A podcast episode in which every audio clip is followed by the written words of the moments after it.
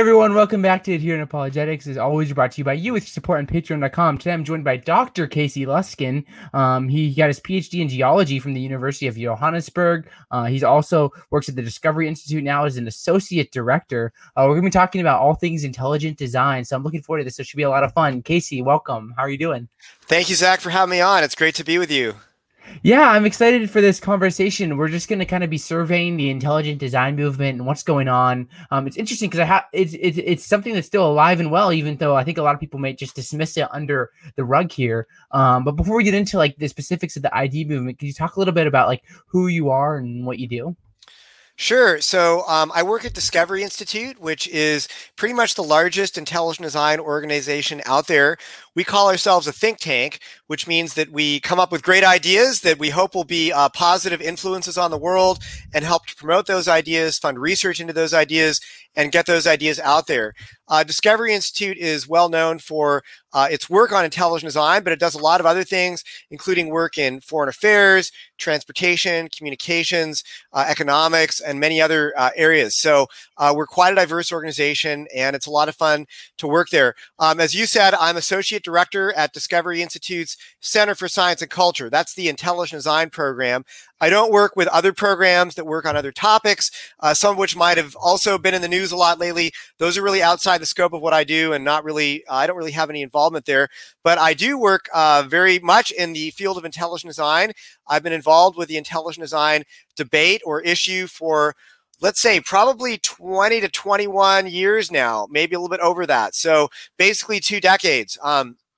So my background, as you said, I'm a PhD scientist. I just earned a PhD in geology from the University of Johannesburg at the end of last year.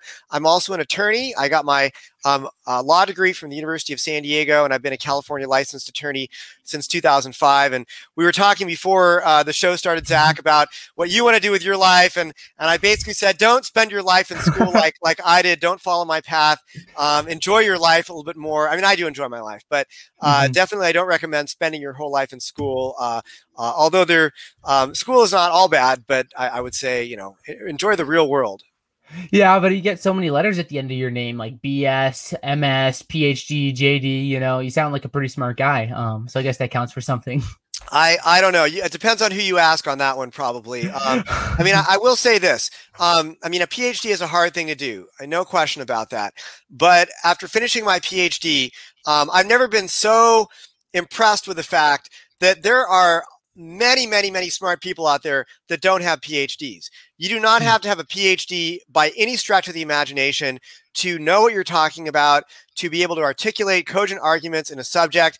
And frankly, I think people with PhDs would do very well to listen to people without PhDs more often. So I'm not a PhD snob, as some people might be, where if you don't have those letters, then you're not worth listening to. I soundly reject that kind of reasoning. And I think that a lot of folks out there, for whatever reasons, that don't have those letters after the last name, doesn't mean anything about whether they don't have good things to say and ought to be listened to. Mm-hmm. Yeah, it's a good word. So I look forward to getting into some information. I welcome Icy Lemon, Susan, everyone else who's joining us.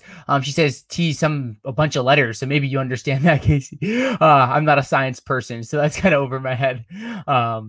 Yeah, but with regards just like some like background information, do you want to kind of give some like background on who you are? You obviously left the Discovery Institute for a while and you're back with a newly earned PhD. So do you want to just give some background information? Sure. So I started working at Discovery Institute in 2005. It was my first job out of law school, actually. And I worked for the first 5 years at Discovery, primarily doing public policy work, meaning that we would get contacted by school boards, teachers, state legislators, local activists, parents, and students who would ask, how can we best teach the topic of evolution and origins in public schools? And so I would give advice and assistance to those who wanted to teach evolution more objectively than it's typically taught. I went to public schools from kindergarten through the end of my master's degree. So I'm a product of public schools. I don't know what that says about whether I'm smart or not, but you know, I really experienced that very one-sided teaching of the pro-evolution only viewpoint throughout my entire public school experience. And I feel that's very unfortunate because it deprives students of the opportunity to be exposed to all of the scientific evidence so they can make up their minds for themselves on where they want to stand on this issue. For me personally, I'm not stressed about where people come down on the issue as much as I am that they have access to all the information and they can make up their minds in an informed manner. And when scientific evidence is being censored from students, I think that's a real travesty of education. So I worked again for the first 5 years from about 2005 to 2010, primarily doing that and also assisting scientists and educators and students who are being persecuted and discriminated against because of their support for intelligent design. If any of your viewers have seen the documentary Expelled that came out in 2008 with Ben Stein, it tells the story of quite a few scientists who faced discrimination because of their support for ID. And quite a few of the cases in that documentary I actually worked on. Those are my cases, or at least I was collaborating with other attorneys in those cases. And so I was very closely exposed to really a lot of the horrible and horrific things that scientists go through when it comes out that they are supportive of ID, and the kind of negative career impacts that they have and the persecution that they experience. It's a very real phenomenon. I've seen quite a few very good people, quality scientists, quality people suffering because of this intolerance and discrimination in academia. So, okay, then 2011, I kind of switched my role at Discovery to being research coordinator, where because I had a bachelor, I also had a bachelor's and a master's degree prior to going to law school in earth sciences from UC San Diego, where I studied a lot of evolutionary biology. And so at both undergraduate and graduate level training in evolutionary biology there. And so in 2011, I became research coordinator at Discovery, where I became more involved with helping to make sure that many of the scientists that Discovery Institute funds have the resources that they need to do their research and scholarship on ID.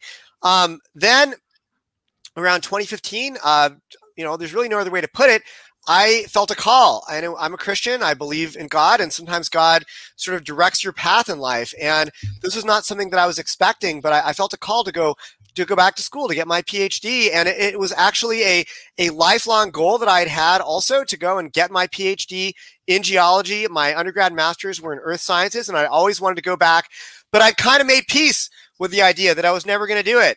Although it was something that I'd wanted to do, I just sort of filed it away. Mm-hmm. You're young, Zach, so from your perspective, you probably think you can do anything you want to do in life, and I hope you will.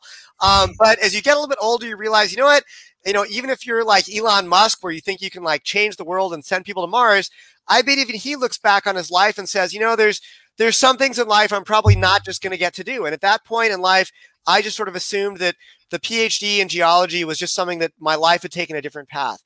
But surprisingly, I just felt that call. And so my wife and I packed up our very comfortable, happy lives in Seattle at the end of 2015 and moved to South Africa, where I started a PhD in geology at the University of Johannesburg at the beginning of 2016 and worked very hard on that PhD for about 4.5 to 5 years. Just finished it last November. It's a whole long story. We basically had to flee South Africa in March of last year, as the coronavirus hit. And we had to come home quite unexpectedly and urgently, or we were told we may not be able to come back. We could get stranded there indefinitely. So we came back, caught just about the last flight out of South Africa and into the US before they shut down all international air traffic at the end of March 2020. And we came back and were just completely shell-shocked and spent the first 4 to 6 months of the lockdown last year, sort of rebuilding our lives. We came back. We didn't have cars. We didn't have cell phones. We didn't even have a Costco card. We just came back and we only had the clothes in our suitcase and my laptop, and my wife had her laptop. We even had to leave our cat in South Africa. We just got stranded basically, and we got stuck here. We're not stuck. We came back to the U.S. with almost nothing, and so it was quite a hectic and difficult experience. I know everybody had a tough year of 2020, so I don't want to play my violin here. 2020 was rough for everyone, but I'll just say that you could subtract COVID out, and 2020 would still have been the most hectic and difficult and chaotic year of our lives. But thank God we're kind of back on our feet again, almost more or less now. I'm still catching up from last year, but at least I'm feeling more normal and human now. So anyway, that's my life in a nutshell over the last, I don't know, years. So yeah, it sounds like you had a pretty eventful 2020, to say the least. But talking about intelligent design now, could you talk about what got you interested in studying and examining the ID movement? Sure. So when I went to my undergraduate degree, again, was at UC San Diego. And I was very interested in questions about origins and evolution. But I'd studied it in high school biology. And, I had the opportunity to learn about it, but not nearly as much as I wanted to. So the very first course, my first lecture, my first day of college was in a class called History of the Earth and Evolution. Mm. And I got up early. I'll never forget, it was an 8 a.m. class, my very first lecture in college. Got up early, walked across the quad, sat down. I was ready to learn. And it was great. I had many opportunities to learn about evolution at UC San Diego. It was and it still is, I think, to this day, the #1 public university in the United States for biology research. So it's a very heavily biology-focused, evolution-focused school. It was a great opportunity to learn about this subject. But as I was sitting in these classes, learning about evolution, I began to think, there is something majorly missing from the evidence that they're citing for evolution. And that is, we see all of these complex features in biology, but how do they evolve in this gradual Darwinian fashion, one little mutation at a time? And so at the end of my freshman year of college, a friend of mine who was also a science major at UC San Diego suggested I read this book called Darwin's Black Box by Michael Behe. Well, I had never even heard of Michael Behe. I never even heard of intelligent design up to that point. But I read this book. I did an internship that summer at a huge international engineering firm. And on my lunch breaks, I would read Darwin's Black Box. And as I read this book, I was like really connecting with it. I felt like Michael Behe was articulating in words through the concept of irreducible complexity, this idea that my very, at that point, very rudimentary undergraduate ideas had been unable to put into words. And he was putting them into words, this idea that there are these complex features that cannot evolve one small mutational step at a time. And so it really resonated with me. So for then, it was just all downhill from there. I started reading other books by people like William Dembski, Jonathan Wells, other books by Philip Johnson, and some of the other early writers of the ID movement. And I realized that I was learning about this really exciting new concept of intelligent design on my own time, but my classes were only teaching the pro-evolution view. It was the same thing I experienced when I was in public schools, in high school and all that. You're only learning about this pro-Darwin only view in my classes, but yet on my own time I realized there's this exciting new theory that's being developed by credible scientists that is posing a challenge to that view. Why wasn't I learning about this in my classes? It really bothered me. So in 1999, Philip Johnson actually came and spoke at UC San Diego, and I started a discussion group with some other students after he came and spoke. Philip Johnson, for those of your listeners who don't know, was sort of seen as the godfather of the ID movement. He was a law professor at UC Berkeley who wrote a book in the early 90s called Darwin on Trial that sort of put this idea out that you can actually find scientific evidence that challenges neo-Darwinian evolution. So after he spoke, some friends and I started a student club to help have discussion groups about intelligent design and evolution. It was called the Intelligent Design and Evolution Awareness, or Idea Club. And we started this group to try to create a place, a forum, where students like us, wherever they were coming from, pro-evolution, pro-ID, whatever, could at least have a venue to talk about these questions, because our classes were practically never would they afford an opportunity to have real discussions about evolution and intelligent design, where you could actually challenge certain views or talk about the evidence for intelligent design. So we started this club, the Idea Club, as a venue for students to have these conversations. And it took off. The student club, within a couple of years, had grown into a 501c3 nonprofit. And we've since seen, I don't know the exact number, but it's probably over 70 idea clubs have been started around the world to date, helping students to have a fair venue to discuss these issues. And I'll just say one last thing. Mm-hmm. One of my big passions for the Idea Club was to create a forum that was a safe space where anybody could come and talk about these issues and feel welcomed, whatever their viewpoint was. Again, whether they were an atheist or a Christian, a young earther, an old earther, an ID proponent, a Darwinist, or anything in between. We really wanted people to feel welcoming and warmly invited to have these conversations. And I think we really succeeded in that, because especially when I started this club at UC San Diego with a couple other students, we found that we had people with all different viewpoints and backgrounds come into the club on a regular basis. We would invite, evolutionary biologists to come and present at the club so we could hear their perspective. And so we could talk with them and dialogue with them. We wanted to learn about their viewpoint. We also wanted to learn about the ID viewpoints. Of course, we brought those speakers in as well. So we really had a passion to allow people to have rational, friendly dialogue over this issue where they were not, getting at each other's throats, but could really have a genuinely friendly opportunity to discuss these things. And that spirit has carried on into all the Idea Club since. Yeah, that's great. And it's amazing what kind of sprung from that idea. So getting into intelligent design, kind of looking at why I think that this picture might actually be more accurate and works compared to maybe the traditional evolution, naturalistic evolution picture. Why do you think that there's intelligent design and why are you a proponent of idea? I think one of the big ideas is always irreducible complexity. But I'll turn to you. When you look at thinking for why there would be intelligent design, where do you go? Sure. So a few years ago, I posted a series on evolutionnews.org, which is Discovery Institute's main news site for this topic. And in that series, I outlined 6 top lines of evidence for intelligent design. So if you go to Evolution News and you search for top 6 lines of evidence, I also combined them into a single article on Discovery's website, which is discovery.org. So these are the 6 top lines of evidence I would cite for intelligent design.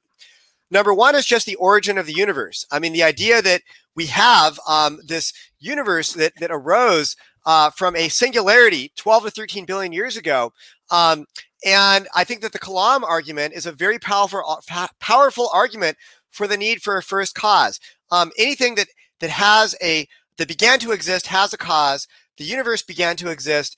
Therefore, the universe has a cause. That's a very powerful argument for the need for some kind of a super powerful external cause outside the universe to bring the universe into existence. I think it's a very strong argument for intelligent design. Another argument would be the fine-tuning of the universe. The physical laws and constants of nature are finely tuned for life, meaning when we look at them, if they were just slightly different, then complex life like human beings would not be possible. Some examples would be like the cosmological constant, where it's been said that it has to be fine-tuned to within 1 part in 10 to the 90th power, or the initial entropy of the universe has been said, and this is coming from mainstream scientists, okay, that the initial entropy of the universe has to be so precisely fine-tuned that if it were 1 part in 10 raised to the power of 10 to the 123rd power different, then basically things like galaxies and stars, much less complex life, would not be possible within our universe. Okay, so the fine-tuning of the universe is astronomical, and that's not a pun. That's it's astronomically precise. And I think that is a good example of finding what we call complex and specified information in the laws of nature. And what ID theorists say is that when we find something that is both complex, meaning that it's unlikely, and it's specified, meaning that it matches a very precise set of conditions that is needed for something to happen, then we, in our experience, complex and specified information always comes from design. And we don't just see this fine-tuning or this complex and specified information in the laws of the universe. We also see it in biology. So the third area I would say we see evidence for design is in the information in our DNA. Proteins are encoded by genes, which are in our DNA. And ID theorists have done research finding that the amino acid sequences of proteins has to be very finely tuned in order for proteins to function properly.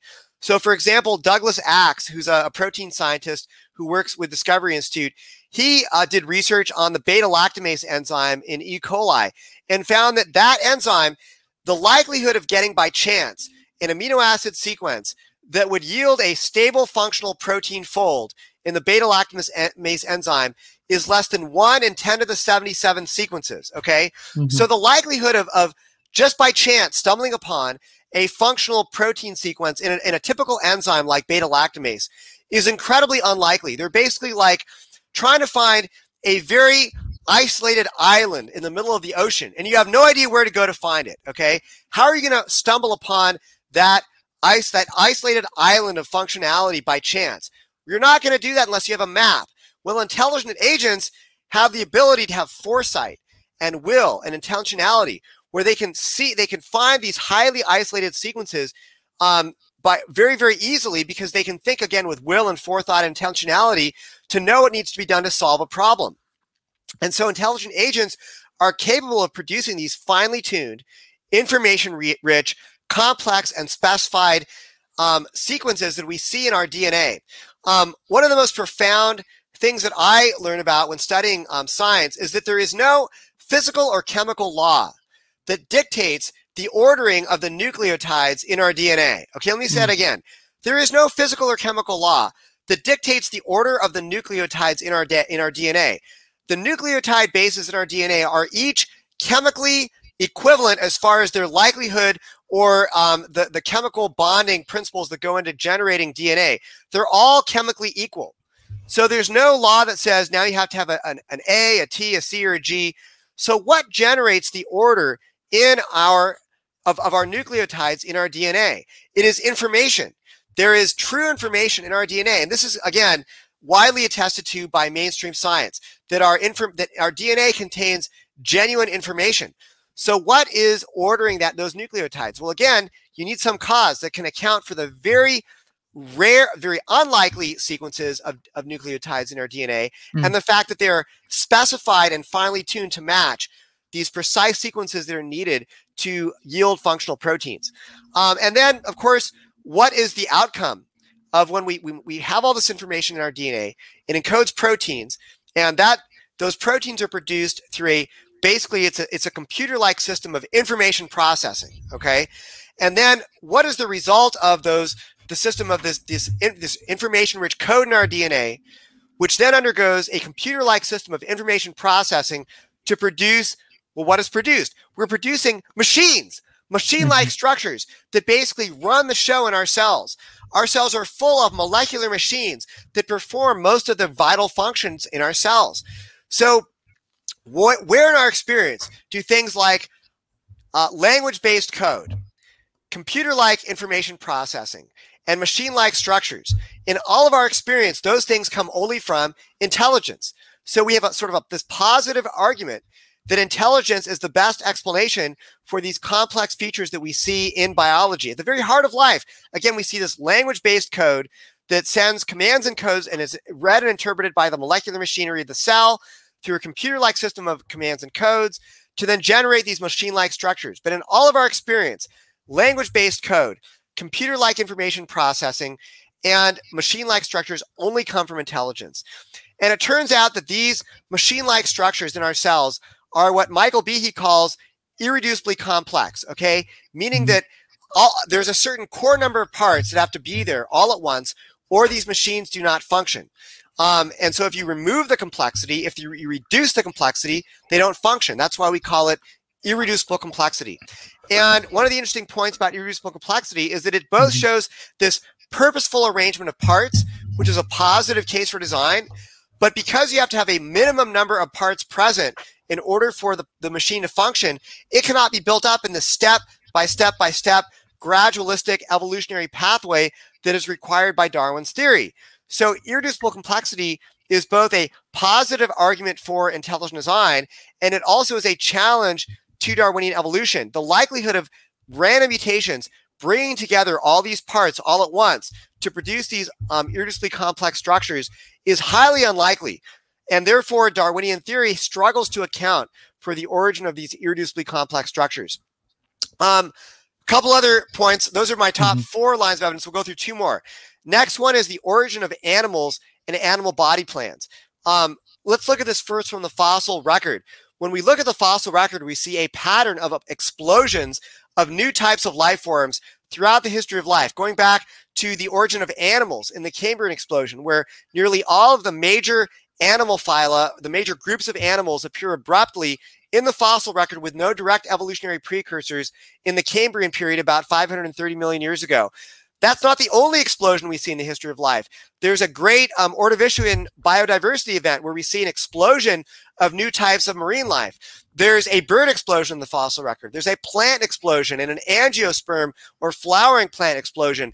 There's a mammal explosion. The origin of our own genus Homo has been called a Big Bang because when our own genus appears in the fossil record, it appears abruptly without direct evolutionary precursors. So the origin of animals and animal body plans, I think, poses a challenge to Darwinism. But what do intelligent agents do? They tend to introduce a structure into the world fully formed and fully functional without sort of this, you know, gradual buildup. When Ford wants to introduce a new model of car into the marketplace, it builds the car and it's fully functional when it introduces it.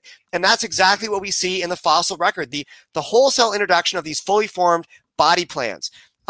So lastly, the origin of humans. I just mentioned that's my sixth line of evidence for ID. Human beings, when our genus Homo appears in the fossil record, it appears abruptly. This is quite well attested to in the technical literature. But it's not just our bodies that appear in this abrupt manner, but also our intellect. And I think many aspects of human intellect show that human life is about more than just survival and reproduction. And we see many abilities of human beings which far outstrip the requirements of natural selection. You know, why do we build cathedrals? Why do we paint the Sistine Chapel? Why are we able to ponder the deep mysteries of relativity and quantum mechanics? Why do we worship gods? Why do we create religion? Why is love the highest expression of human emotion?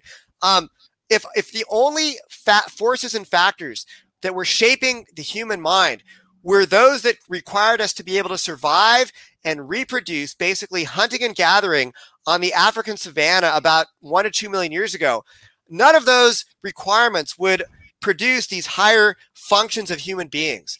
And also our high moral, this universal morality and complex language that we see throughout humanity. You know, if all we had to do was survive and reproduce on the African savanna a few million years ago, which is the standard evolutionary view, none of these higher functions would be needed. So I think that these alone show that human life is about more than just survival and reproduction, and it points to higher purposes that were put there by a designer. So anyway, that was a very long answer to your question, but those are the top six lines of evidence. Origin of the universe, fine-tuning of the laws of the universe, origin of information in our DNA, origin of irreducibly complex molecular machines, origin of animals and animal body plans, and the origin of humans. Yeah, well, thank you so much for going through all those answers. I know it took a minute, but I think it's really informative because it's not like ID is just like one little thing hiding in a corner. It's a very big topic, so I appreciate you breaking that down. One of the like main objections here, we're going to get into some objections, and if you're listening and you have questions, I saw one or two already. We'll save about the last 10 or 15 minutes for Q&A if there's questions. One of the main objections is that ID is just like a big God of the gaps argument, where we have these things that may be like seemingly irreducibly complex, or we have this information or these higher order functions, and it's like, well, we don't really know how they got there, especially given like naturalism, but saying God did it is just kind of like a cop-out, so to speak. So how would you respond to like kind of like the general argument that ID arguments are really just like God of the gaps? Yeah. Sure. So that you're right, Zach. That's a very common objection to ID. We hear it all the time. In fact, there was recently a young man who posted an article on the theistic evolution group BioLogos' website. And his main objection to intelligent design is that it's a God of the gaps argument. And we hear this very, very often from ID critics, both theistic and atheistic people who don't agree with intelligent design. This is probably one of the most common substantive objections. We see some other objections that are maybe less substantive, like the name calling. We get that a lot too. But I appreciate when people put out these substantive arguments, even if I disagree with them. Look, I want to say that this is one of those many areas where reasonable people can disagree. So if you disagree with intelligent design, I don't think you're crazy. I'm not here to think any less of you because I have a different view. We can hold different views on this and have rational, friendly conversations about these things. But I do very much disagree with the argument that ID is a God of the gaps argument. First of all, what is the God of the gaps argument? Well, God of the gaps, as far as I can tell, was a term that was coined because people were afraid that if we appealed to God to explain something in nature, then over time, and we would say, okay, like the classic example is lightning bolts. I don't know if anybody actually ever used this, but this is like the way the argument goes. Back in the day, we appealed to God or the gods to explain things like lightning bolts. And we didn't understand lightning. We didn't understand what was going on. So we just appealed to the supernatural. Well, now we've discovered science. And now we understand that there is a perfectly good scientific explanation for lightning. And so over time, all these things that we thought could be explained by appealing to God, they are now, that list of things is shrinking. And God, our arguments for God are receding further and further into the gaps in our knowledge. And so today, if we simply take something that we don't understand scientifically, and we say that that is best, that is, we explain that by appealing to God, then that's a God of the gaps. We're appealing to God based upon gaps in our knowledge.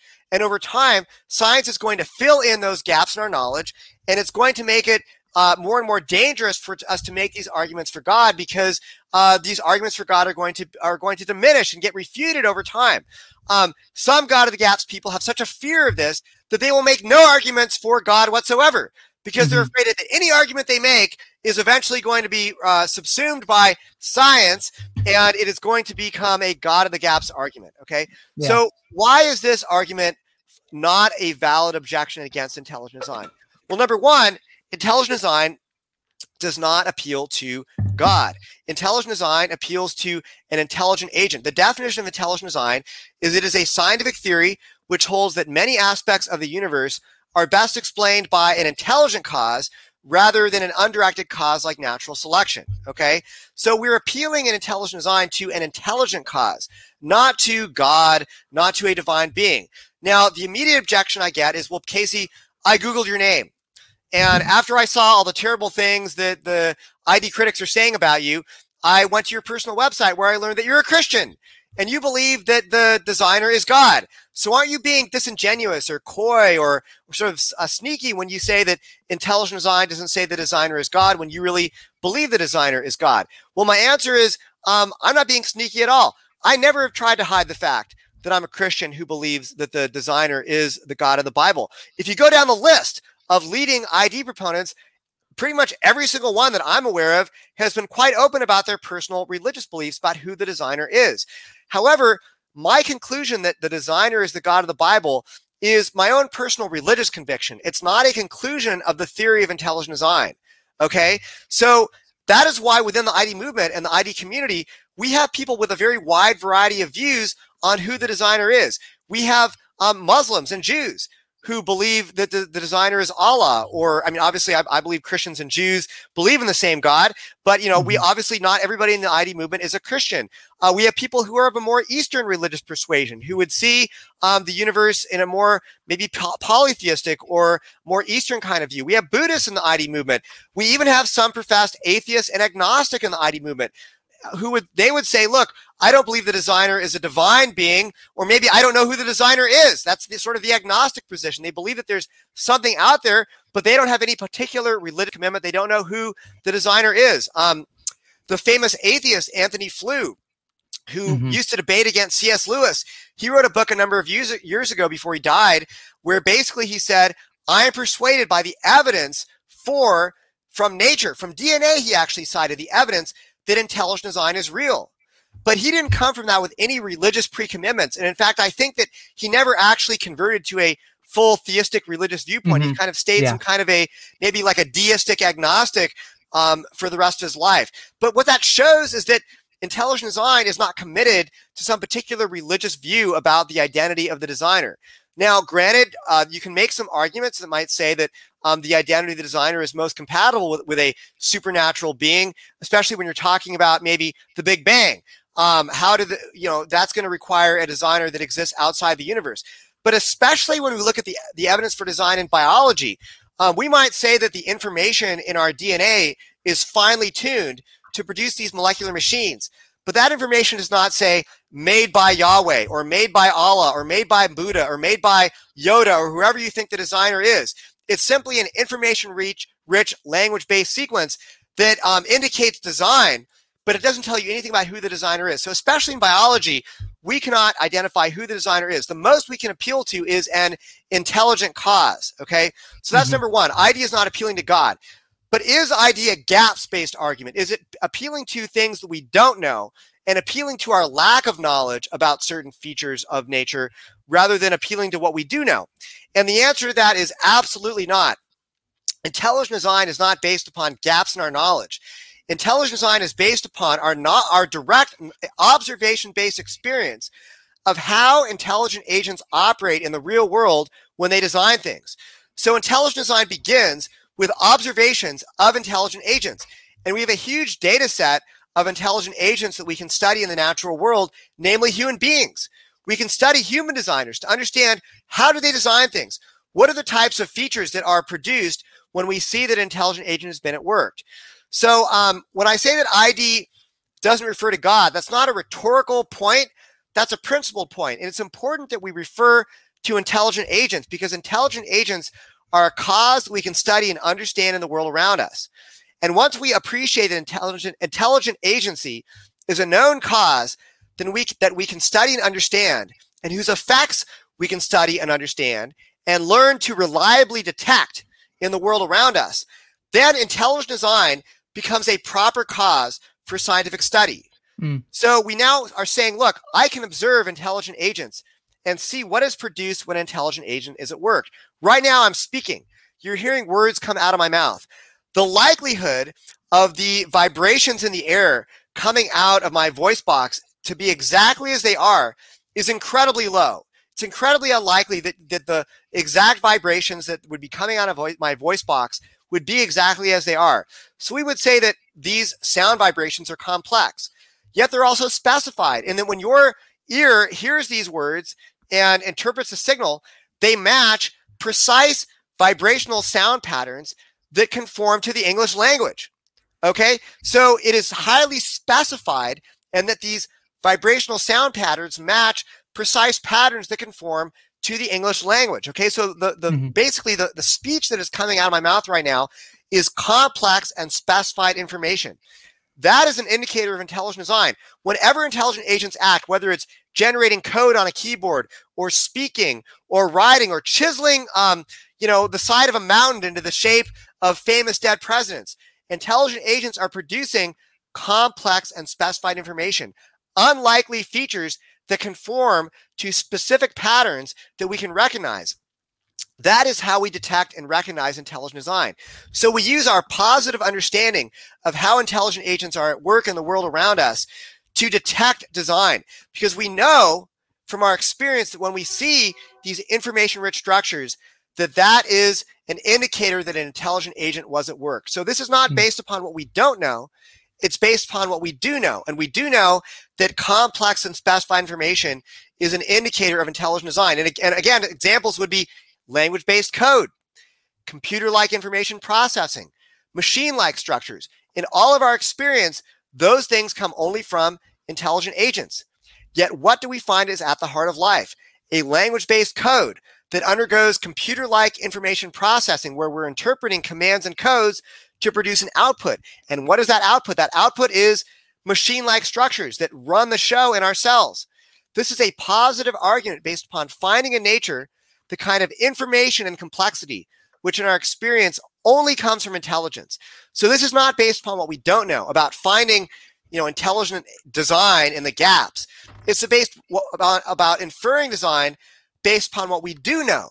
And we do know, based upon our experience, where these types of features always trace back to and where they come from. They only come from intelligence in our experience. So this is the opposite of a God of the gaps argument. It's an argument that says that we know where these kinds of things come from.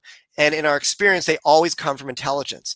So I would definitely say that the God of the gaps argument does not hold up against intelligent design. And this debate can get back and forth. It can be a little bit more complicated than this. And I can go back and forth with people if they want.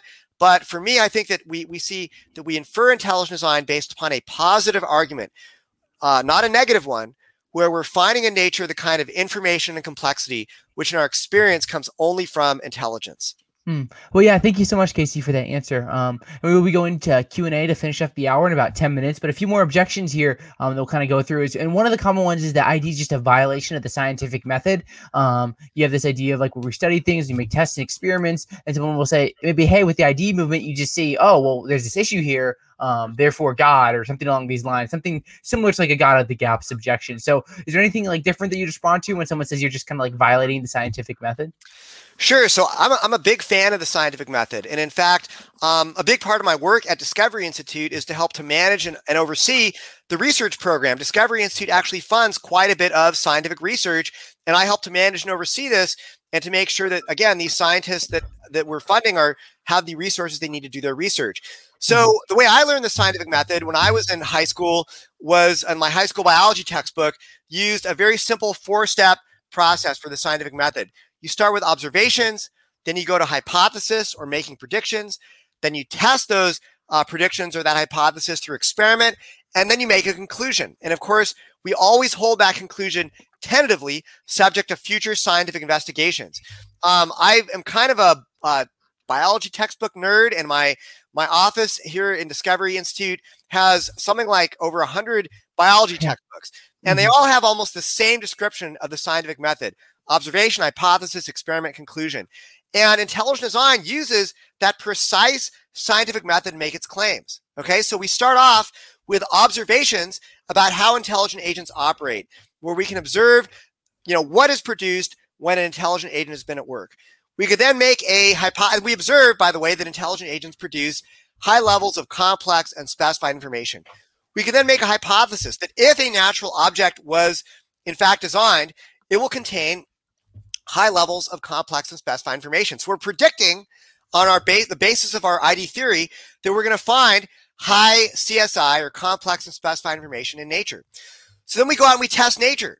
And in fact, ID theorists have done experimental research on proteins, on the laws of nature, on molecular machines to find that they are finely tuned. They do, in fact, have highly unlikely configurations that have to match very specific patterns in order for these biological functions to work properly. So they are rich in complex and specified information. I mentioned earlier Doug Axe's research where he looked at how specific or how rare does the amino acid sequence of certain proteins have to be in order for them to function. Other ID theorists have looked at other proteins, asking how difficult is it to basically evolve a new protein function? Starting with a given protein that's very similar, how difficult is it to convert that protein to perform the function of another protein? And they find that many mutations are needed, again, showing that these structures are information rich, looking for fine tuning within biology.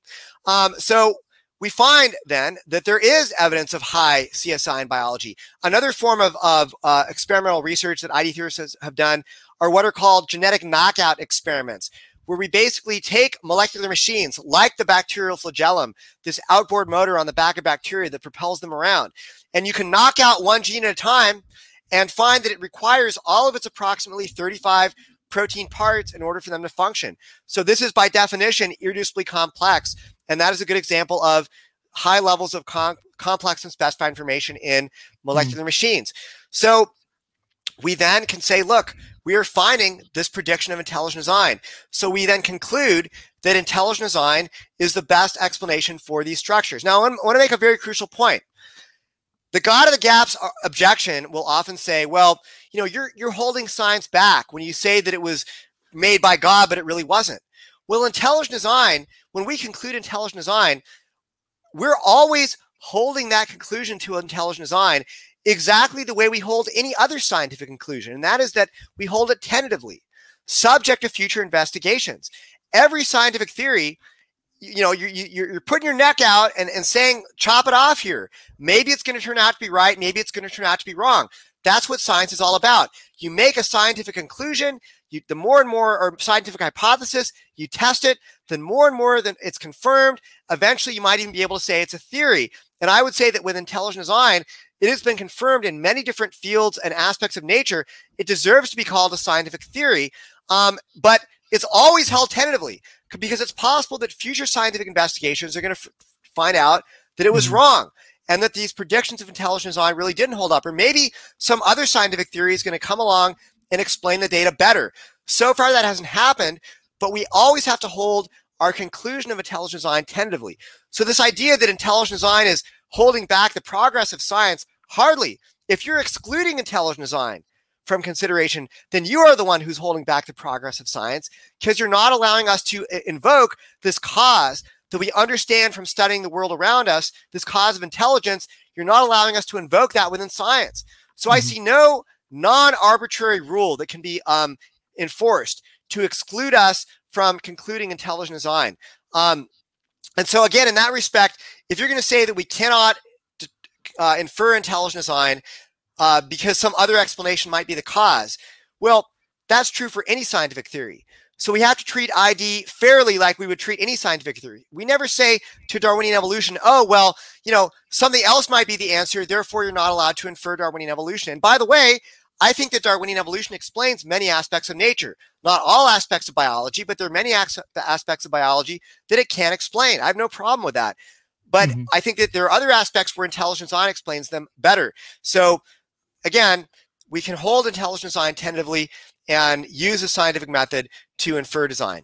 Yeah, that's great. And we're going to get to one more question here before we open up for Q&A. But I think you're totally right, because it is unfair to just to label it just as like a God of the Gaps argument. Because, for example, like one of the big mysteries in like astrophysics is like quantum gravity. And like how do you like get together like classical mechanics and quantum mechanics? And you don't see any Christian saying, well, oh, I don't know, therefore God. Like it's just like it's just not how Christians work. And I think there's a lot of likes to ID. But one thing I want to get at you very quickly here before we go to a little bit of Q&A, which is, does evidence against evolution mean that there's evidence for design? Maybe they'd say it's like a non sequitur. It doesn't follow that just because there's issues with Darwin's theory, it doesn't necessarily mean that it's evidence for design. There could just be another theory. And it's almost like God of the Gap skin here, but just a little bit differently worded. So how do you respond here? Sure. I mean, as I said, evidence against one theory is not there in and of itself evidence for another theory. And so we don't demonstrate intelligent design simply by disproving evolution. Now, it is true that in some cases, ID and Darwinian evolution happen to make mutually exclusive predictions. So, for example, with regards to irreducibly complex molecular machines, we know from our experience that intelligent agents readily produce irreducibly complex molecular machines. So that is a prediction of intelligent design. But yet Darwinian theory says, Darwin said that if there existed any structure which cannot be formed by numerous successive slight modifications, then he said my theory would absolutely break down. Well, an irreducibly complex structure is one which cannot be formed by numerous successive slight modifications, because you have to have all these parts there all at once, or it doesn't function. There's no benefit or advantage for natural selection to preserve until all these parts are present, okay? So Darwinian evolution struggles to explain the origin of irreducible complexity. So there we have these two models making mutually exclusive predictions. So that doesn't mean that that there's like some knee-jerk false dichotomy here. It's an actual dichotomy that Darwinian evolution and intelligent design are predicting different things. Now, I would also turn it around. I would say that, could we say that evidence for design is really evidence against evolution? And again, I say not necessarily. For example, junk DNA, okay? Intelligent design predicts that we will find function for this non-coding DNA, by and large, at least, in our cells. Maybe some of it was originally designed to be functional and it's lost its function. But you know, there are many Darwinian evolutionists who over the last couple decades have seen this revolution in our understanding of junk DNA, where we now know that the vast majority of our genome shows evidence of biochemical function. ID theorists see this revolution. We say, this is great. We've been predicting this since like the 1990s. That we would find function for this junk DNA. But some Darwinian evolutionists, like actually Richard Dawkins and Francis Collins, who are both proponents of materialistic models. Francis Collins is a Christian, but he thinks this is how God made life, was through Darwinian evolution. They have now backtracked, and they say, you know what?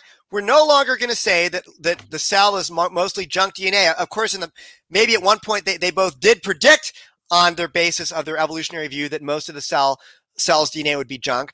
But they now have backtracked and they say, we accept that there's good evidence that a lot of our DNA is actually not junk.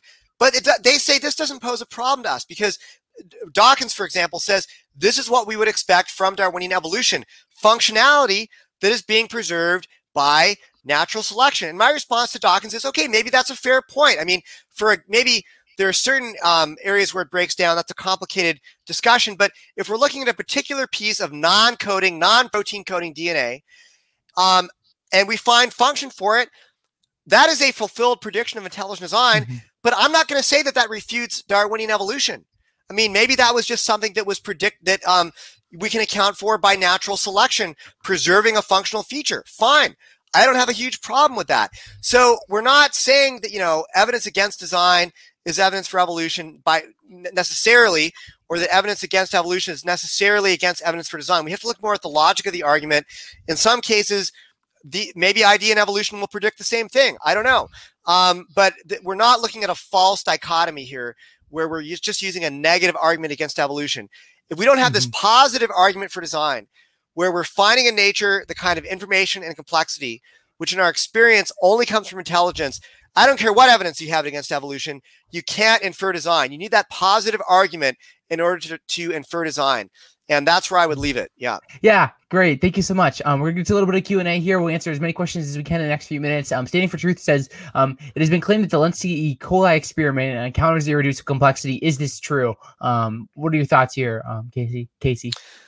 So I mean, obviously, the Lenski E. coli experiment is an experiment where Richard Lenski, a microbiologist at the University of Michigan, has been running letting E. coli reproduce in his refrigerators at the University of Michigan for decades now. And there's tens of thousands of generations that these E. coli have undergone.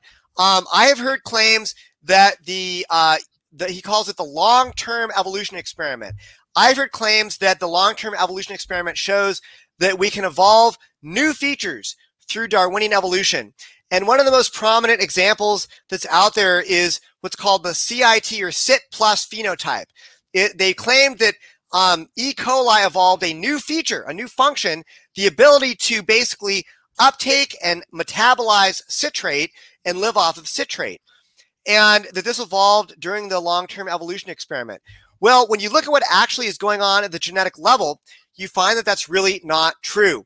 There was a paper that was published by a pro-intelligent design microbiologist named Scott Minnick at the University of Idaho. He published it in the Journal of Bacteriology in 2016.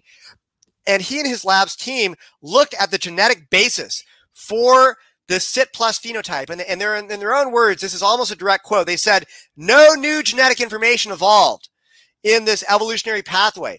So what happened? Well, in order to allow the E. coli to metabolize citrate, you were either breaking features at the molecular level, or you were just making more of something you already had. In fact, this has been a little discussed aspect of this experiment. E. coli, under natural conditions, already had the ability to metabolize and live off of citrate. Okay, I want to say it again. E. coli already can live off of citrate. So this ability to live off of citrate was not a new pathway that E. coli evolved, okay? What they did is they evolved the ability to uptake citrate under oxic conditions. And the way they did that is that normally this pathway for metabolizing and uptaking citrate is turned off. But in the long-term evolutionary experiment, they put these E. coli in an environment where they were starved for carbon. And the only carbon source that was there was citrate, okay? So these E. coli really had to find a way to survive or they were going to die off.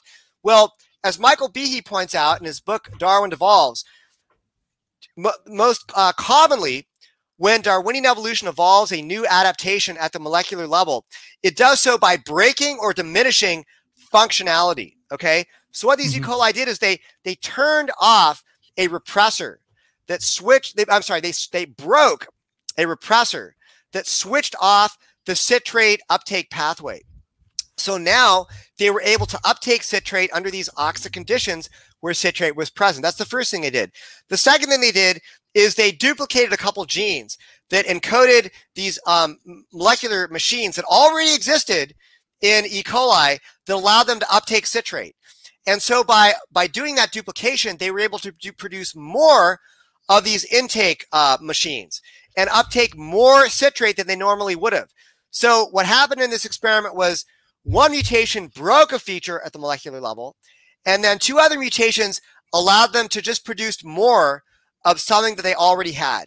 And that's why Scott Minnick in his paper said that no new genetic information evolved. They did not actually evolve anything new in this evolutionary pathway. So I would say that the long-term evolution experiment is a great example of what evolution can do.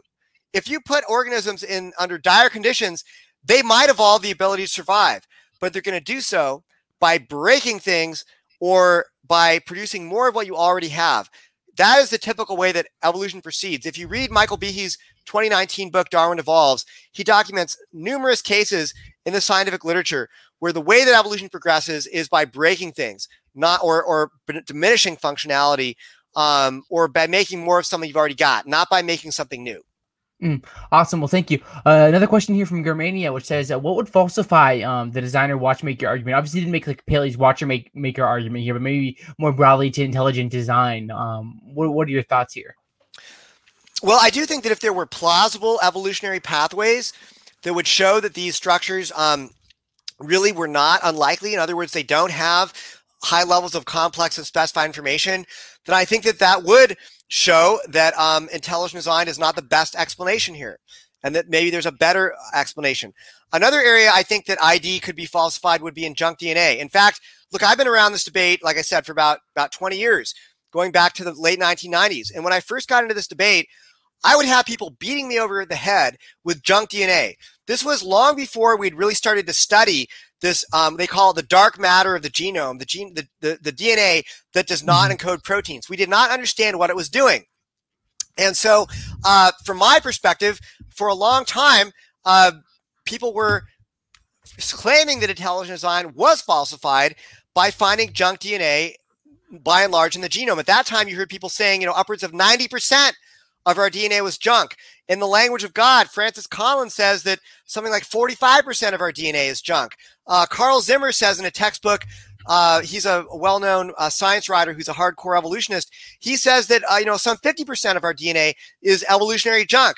And my response to that is, well, you know what? As an ID proponent, they might have a valid point there, because when intelligent agents act, again, we're starting with our observations of what intelligent agents do when they act. When they act, they tend to produce things that have a function. They tend to produce things for a reason. And so I think there's a fair argument to make that if most of our genome, most of our DNA turned out to be, sorry, the sun is coming on my hair. If most of our genome turned out to be useless genetic garbage, that would probably be a good argument that it is not the result of design, but maybe the result of evolutionary or unguided mutational mechanisms. Well, it turns out that that prediction that the cell was largely junk has turned out to be wrong. And in fact, going back to the 1990s, what ID theorists were saying, and I was still like an undergraduate at the time, but I was thinking this, we really don't know enough about the genome yet to conclude that it's mostly junk and useless genetic garbage. We should adopt a wait and see approach and be more careful than trying to prematurely falsify design based upon things we don't know. So, you talked about God of the gaps. I would say sometimes we have seen Darwinism of the gaps or materialism of the gaps, where they assumed that things that we don't know would turn out to support evolution. And I'm not saying that Darwinian evolution cannot explain the presence of functionality in much of this DNA, but I will say this. The junk DNA paradigm was born and bred out of a neo-Darwinian mindset, okay, that assumed that our genomes are the result of just, untold eons of unguided mutations that had no purpose and were in no way planned. It had no relationship to the needs of the organism.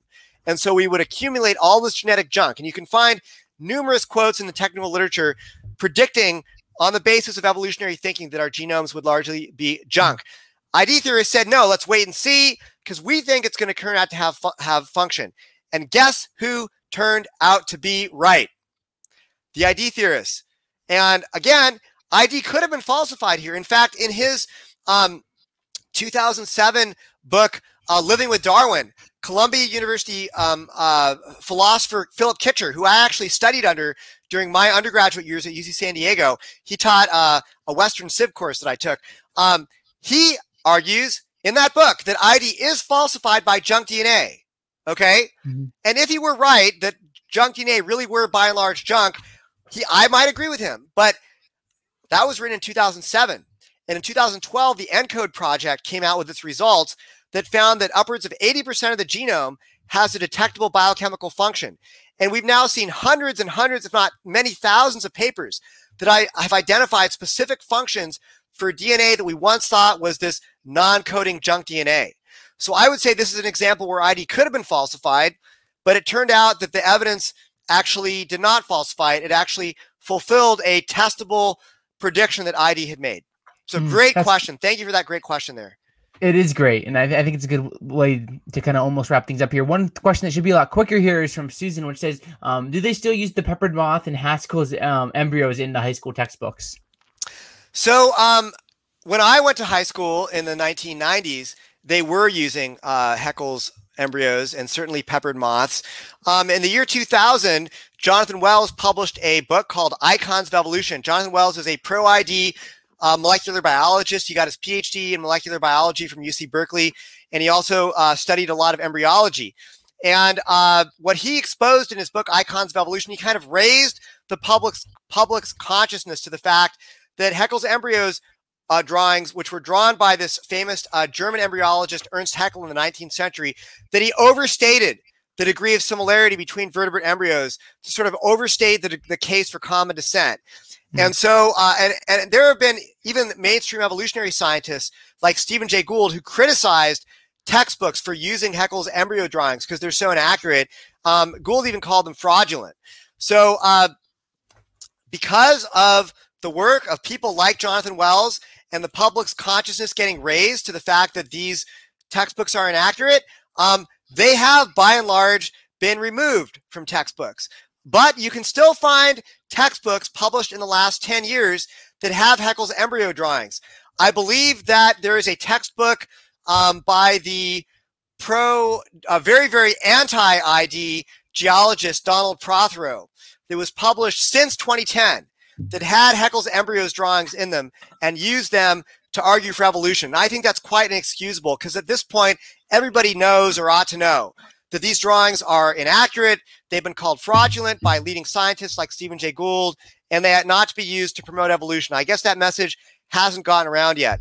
As for peppered moths, so I would say that it's possible that some students still are learning Haeckel's embryos, but by and large, and I would credit the work of Jonathan Wells for this, frankly, by and large, they have been removed from textbooks.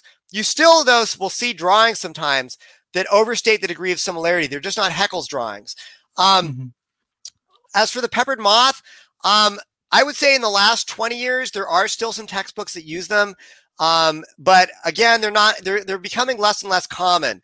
If you read Jonathan Wells' 2017 book, Zombie Science, he kind of does a retrospective on these icons of evolution, these common lines of evidence that are used to promote evolution.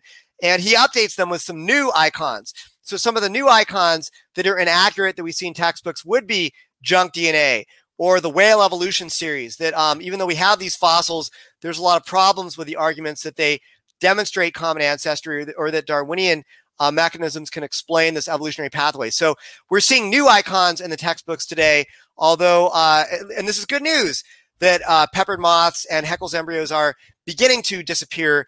And again, I would credit ID theorists for that. And so I'd love to see them get that credit at least.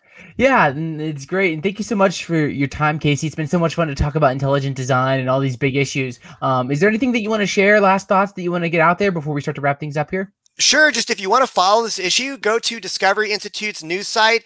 That's evolutionnews.org. We also have a podcast, ID the Future, which is a great way to keep up on the issue. So check out those websites and appreciate the time to be on your show, Zach. Thanks for what you're doing. Yeah, it's been so much fun, Casey, and I appreciate your time and really breaking down these issues. And I encourage everyone to go check out the Discovery Institute and the podcast, and it's a good podcast and everything going on there.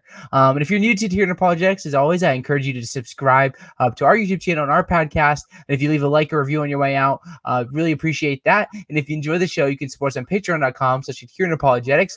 You support means a lot. You can support for as little as $1 a month, or just click the join button if you're listening on YouTube on your way out. But Casey, thank you so much for your time. It's been so much fun. Thanks a lot, Zach. I appreciate that you're a fast talker. You get a lot of information out. Thanks a lot. I try my best because there's so much we can cover here. But thank you, everyone who tuned in. Moshe, Kirti, Susan, Kelvy, everyone else. And have a good one. And God bless.